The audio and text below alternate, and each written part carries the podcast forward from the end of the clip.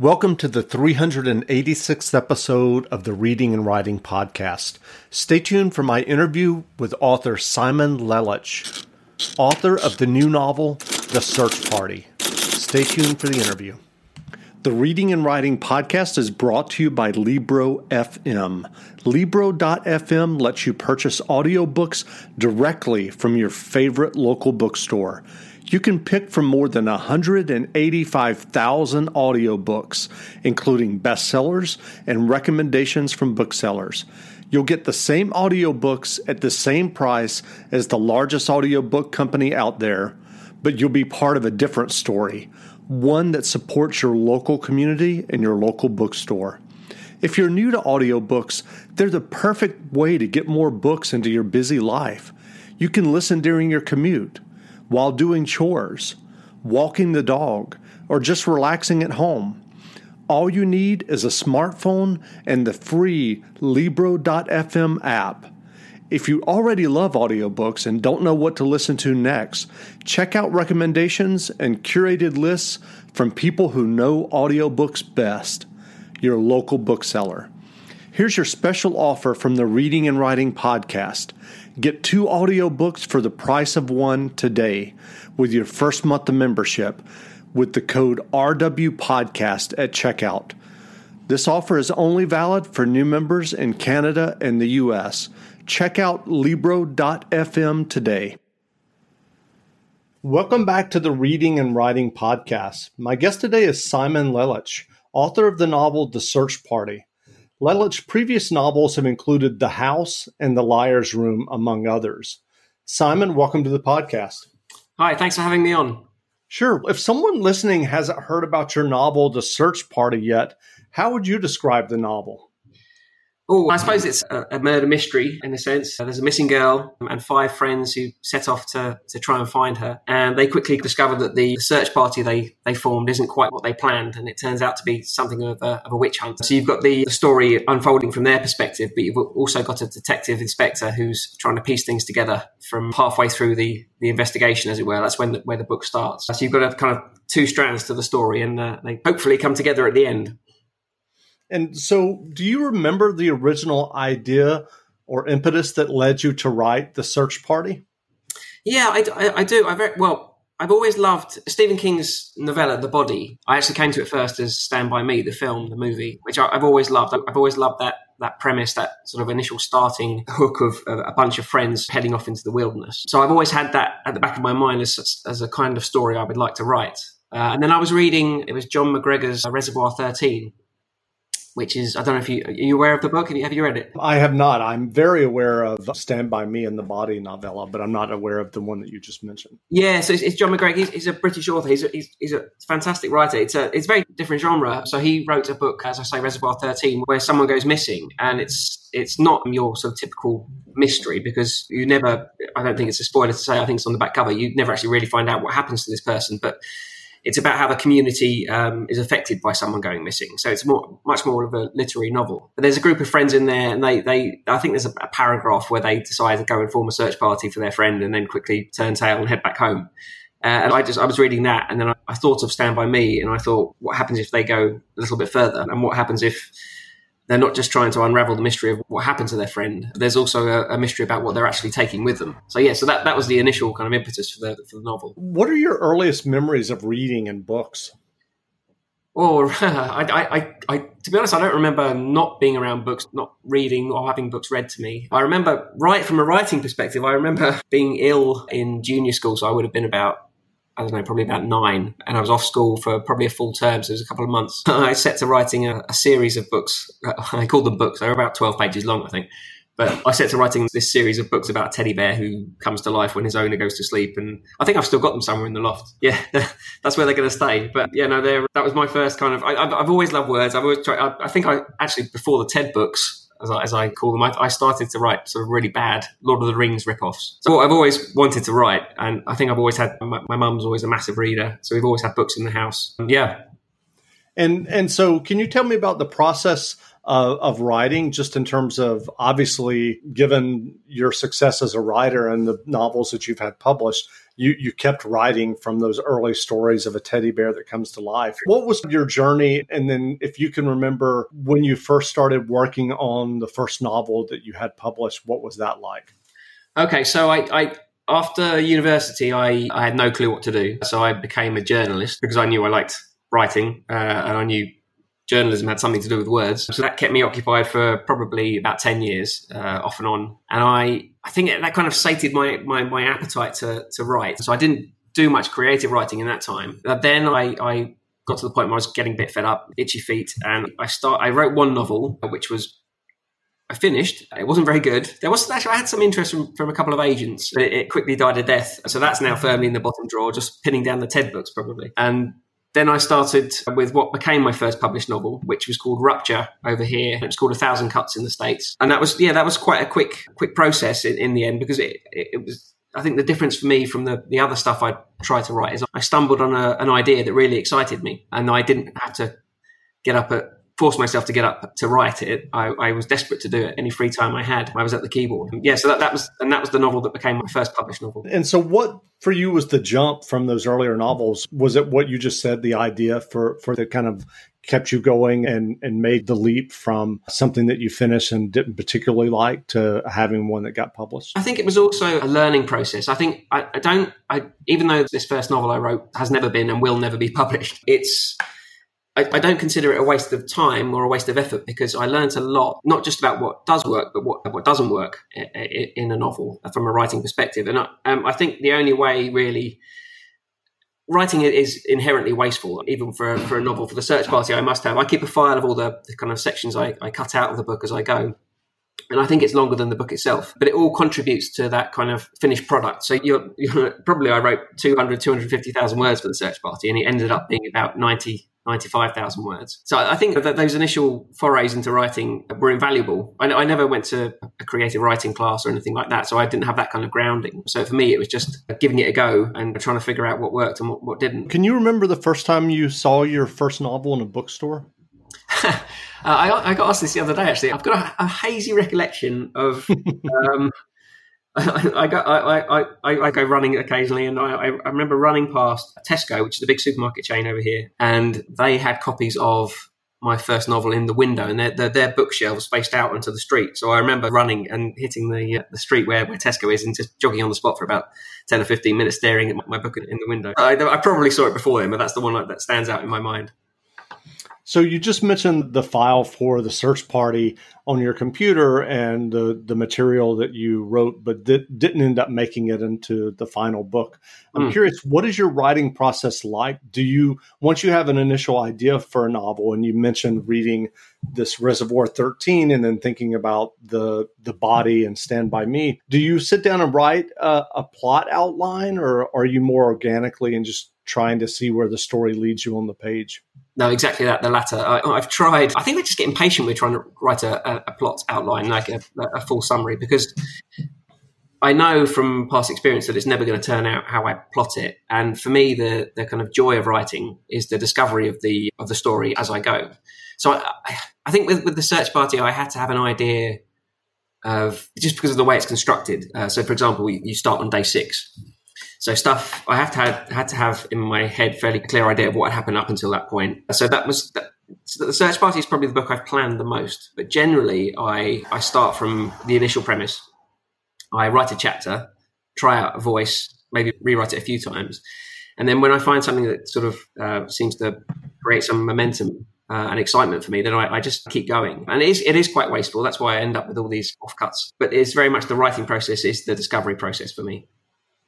And in that process of, of, writing your various novels and having them published, and and as we talked about earlier, leading up to your first novel, did you ever take published novels that you enjoyed and try to basically tear them apart and figure out how they work? Probably not consciously. I never sat down with a book and, and tried right. to dissect it. But I think I think you know it's like when you're reading a book, and sometimes you just you get it. There are books that you you think well, there are books that you get to the end and you think, wow, that's amazing, and I could never have written that, and I have no idea how the author would have done it. But there are other books where you see exactly how they would they're, they're, it, it, almost feels as though their thought processes would have been the same as yours. So there's an understanding that comes with certain books, which I suppose I fostered. And I think I can't remember who it was. Maybe Dorothy Brande in, in her on writing books. She, she talks about reading the book on two, reading any book on two levels. There's the obviously the uh, the top level of just you know, pure enjoyment, but as you go, also trying to analyze it as you read, and it's it's becomes natural after a while, I think. But it's also something you have to keep your eyes open to as you're reading a book. But I've never, no, I've never actually sat down and, and, and dissected a novel for that purpose. Gotcha. So, what writing advice would you offer for listeners who are writing their own stories and novels? That's a tough one. I, I think the advice I always reach for is be careful of what advice you follow because it's a bit of a cop out. But I, I think the thing that I've learned the most you know how to book flights and hotels. All you're missing is a tool to plan the travel experiences you'll have once you arrive. That's why you need Viator. Book guided tours, excursions, and more in one place. There are over 300,000 travel experiences to choose from, so you can find something for everyone. And Viator offers free cancellation and 24 7 customer support for worry free travel. Download the Viator app now and use code Viator10 for 10% off your first booking in the app. Find travel experiences for you. Do more with Viator. For the ones who work hard to ensure their crew can always go the extra mile, and the ones who get in early, so everyone can go home on time. There's Grainger, offering professional grade supplies backed by product experts so you can quickly and easily find what you need. Plus, you can count on access to a committed team ready to go the extra mile for you. Call, clickgrainger.com, or just stop by. Grainger, for the ones who get it done.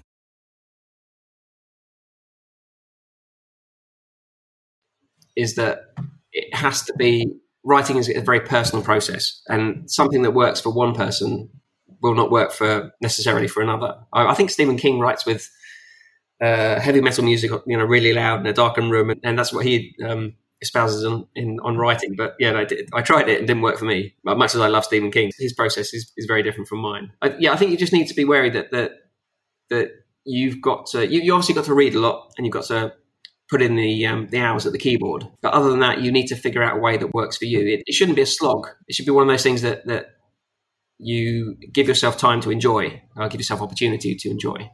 Uh, and, and, you're only going to do that if you're writing to your schedule rather than someone else's. So, are you working on another novel now? I, I am. I've, I've, just finished uh, and handed to my editor over here the follow up to the search party, which is called at the moment it's called the hiding place. So that's basically the same detective who's in the search party uh, on another case a year or so, la- so uh, later. Uh, so that's at the editing stage. So I'm waiting for my, my editor to, to give me the thumbs up or more likely the, the th- thumbs down and back to the drawing board email. and now I'm just toying with uh, another standalone book. I'm at that stage we, we spoke about just now where I've, I've just written a chapter, the opening chapter, and I've got this idea and I can't quite see how it ends yet. So that's there's all these decisions you need to make at the, the start of a book, as you and your, your listeners will be aware. What tense to use, what first person narration, third person narration, how many narrators, what they know when they're when they're narrating, when they're starting to narrate the story, and that's where I'm struggling at the moment with this this new project. But yeah, it's very early days. But I've got one on the one's done and, and dusted at least. So I've yeah I've got one in the bag. Gotcha. So I'm curious, given the fact that you are published oftentimes close to simultaneously in the US and the UK, what is that process like in terms of edits? Do you submit it to your UK editor and then they make edits? And I'm curious if you submit it to your US and they have suggestions, does it keep going back and forth? Or, or do you finally say, okay, this is it for both markets? Yeah, it, it, it, has happened like that in the past. We've, we've streamlined it a bit now. So yeah, generally my, my UK editor is my editor, my, my first line editor. And I think with the search party, what we did, it, it went to Katie, my editor over here, and Amanda, my editor in, in the States at the same time. Basically, the feedback came in all, to, all at once and I was able to go through it all, all together, which is very helpful because there have been instances in the past with different editors where I do the edits for the UK market, I think it's done, and then other edits come in from a different market and all sorts of questions are raised that some of which have already been addressed and it, can get quite confusing with, with, with the whole too many chefs thing but yeah it was quite streamlined with the search party which was which i was glad for so what novels or nonfiction books have you read recently that you enjoyed Oh, I'm rereading at the moment The Secret History for probably the fourth time. Again, it started. I, I, I literally I just picked it up because I was I was just talking to you about that the uh, the project I'm just at the very early stages with, and I was looking at how Donna Tartt starts the narration, and it's quite unusual with the secret history because it, he's telling the story that the narrator is telling the story from a distance of time, which isn't the typical way of doing it. The common kind of response to that is that it creates some kind of distance between distance between events in the novel and the the the protagonist experience. But it works in the secret history. It works brilliantly. So that's what I'm, I'm rereading at the moment. Oh, I, I, I, I, can't think of any of it off the top of my head, but I've, reading, I've been reading a lot of YA actually. Some amazing authors I've discovered. And my son made me read the uh, the Neal Shusterman Scythe series, which is amazing, and also Jenny Downham's Before I Die, which was fantastic. Yeah, so I, I, I don't know if you guys know, but I also do some. I've, I've written a YA series, which I was just taking up most of my last sort of 12 months, as well as doing the adult kind of crime thrillers. I've got this kind of sideline in, in, in books for sort of younger readers. And that's actually the project I'm looking at at the moment. So I, I tend to alternate between the adult stuff and the, the, stuff for, for younger readers. Yeah, I noticed that on your website. So what is what are the names of the Y series in case listeners want to take a look at those? Yeah, so the series for, for kids I've done is it, it's called The Haven, and there's three books in the series: The Haven, The Haven Revolution, and The Haven Deadfall. And they're really for readers probably 11 plus. It's about a kind of secret organisation of kids set in and below the streets of London, real world adventure story. But now I'm thinking about doing a, a YA kind of uh, thriller, really, because uh, uh, my, my, my kids are getting older, and my oldest son, who's 13, wants me to write a a crime book for for teenagers. So that's what I'm toying with at the moment. Great. Where can people find you online if they'd like to learn more about you and your novels? I'm on Twitter, uh, Simon underscore. That's obviously my website, simonlelic.com. I think that they're my, my, my, my, my main channels. Yeah, I, am not massively into the social media at the moment. I'm, it's, it, it, I find it, I do get sucked in and it does eat into the writing time. So, so Twitter's the main point of contact. Great. Well, again, we've been speaking with Simon Lelic, author of the novel The Search Party. The novel is available now, so go buy a copy. And Simon, thanks for doing this interview. Thanks very much for having me on. Now, stay tuned for a brief excerpt from the audiobook of The Search Party by Simon Lelic, narrated by Ben Aragondade, Jack Rowan, Joe Gamanara, Nicole Davies, Fiona Button, and Sacha Dhawan. Available from Penguin Audio wherever audiobooks are sold. The bloody rain. For 24 hours it had fallen flaying the banks of the river with a tropical fervor. Except it was cold. Granted, the summer was officially over, but just two days ago the volunteers had been wearing shorts, while Fleet had stood sweating in his thinnest suit. Since the weather had broken, the water had struck like winter hail, hard, pitiless, icy. A month's rainfall in barely a day, so they said. Fleet didn't know about climate change or all that, but he knew when something wasn't right. And this weather, it was freakish, as messed up as everything else that was going on in this town right now. He paused in the doorway of his hotel to light a cigarette, taking almost as much pleasure from the brief burst of warmth as he did from the nicotine itself. He exhaled a cloud of smoke that was immediately doused by the tumbling rain, then took two more drags and tossed the cigarette into the gutter, knowing it would be ruined anyway the moment he stepped into the torrent. That's 50p down the drain right there, said a voice inside his head. His wife Holly's unmistakably, and Fleet felt a pang from somewhere in his gut. It was like an ulcer, this constant twinge and he hadn't yet found a way to stop it hurting. He thought of home. Was it raining like this there, he wondered? Because it felt biblical. As if he were to get into his car and drive the three miles to the parish limits, would he find himself confronting a ring of blue sky, a rainbow bridge to the world outside? You, heavens above, rain down my righteousness. What was that, Genesis? Isaiah? The quote came unbidden, as powerfully evocative as a familiar smell, and it made him want to light another cigarette. Detective Inspector Fleet. Just as he'd been about to dash towards his company insignia, Fleet turned. It was the hotelier, a woman in her late forties, to whom Fleet had taken an instant dislike on first meeting her only to later reverse his opinion completely. She dressed primly, rarely smiled, and wore her hair in a skin stretching bun. Fleet had marked her down as yet another disapproving gossip in a town with far more than its fair share. But she'd proved discreet, generous, and obliquely loyal.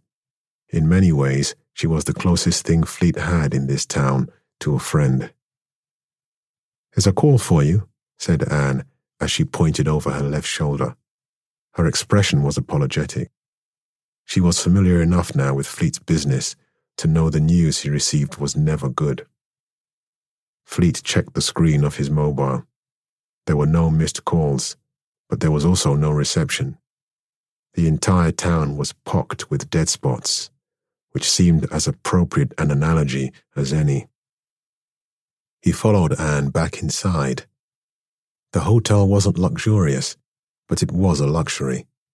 Fleet lived only an hour or so along the coast, but rather than traveling back and forth, he'd taken a room here at the Harbour View Hotel. For convenience, he'd told himself.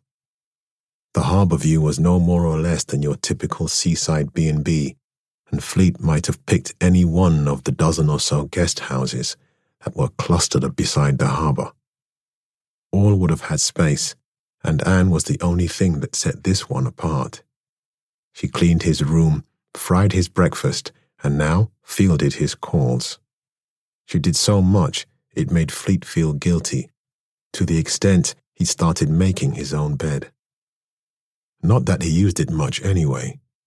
Most nights since checking in under just a week ago, he'd sat up gazing at the harbour, imagining what might be hidden beneath the water. Anne showed him to the little office behind the reception counter and gestured to the receiver lying unhooked on the desk. She nodded when Fleet offered his thanks and then closed the glass door to give him some privacy. Robin Fleet, he announced into the receiver. Boss, it's Nicky.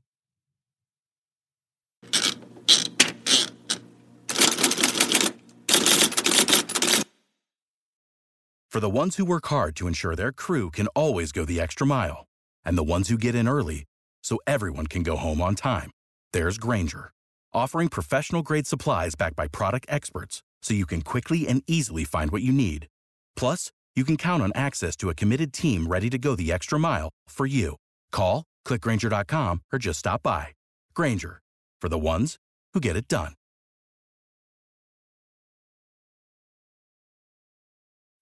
When you need mealtime inspiration, it's worth shopping Kroger, where you'll find over 30,000 mouthwatering choices that excite your inner foodie. And no matter what tasty choice you make, you'll enjoy our everyday low prices, plus extra ways to save, like digital coupons worth over $600 each week. You can also save up to $1 off per gallon at the pump with fuel points. More savings and more inspiring flavors make shopping Kroger worth it every time. Kroger, fresh for everyone. Fuel restrictions apply.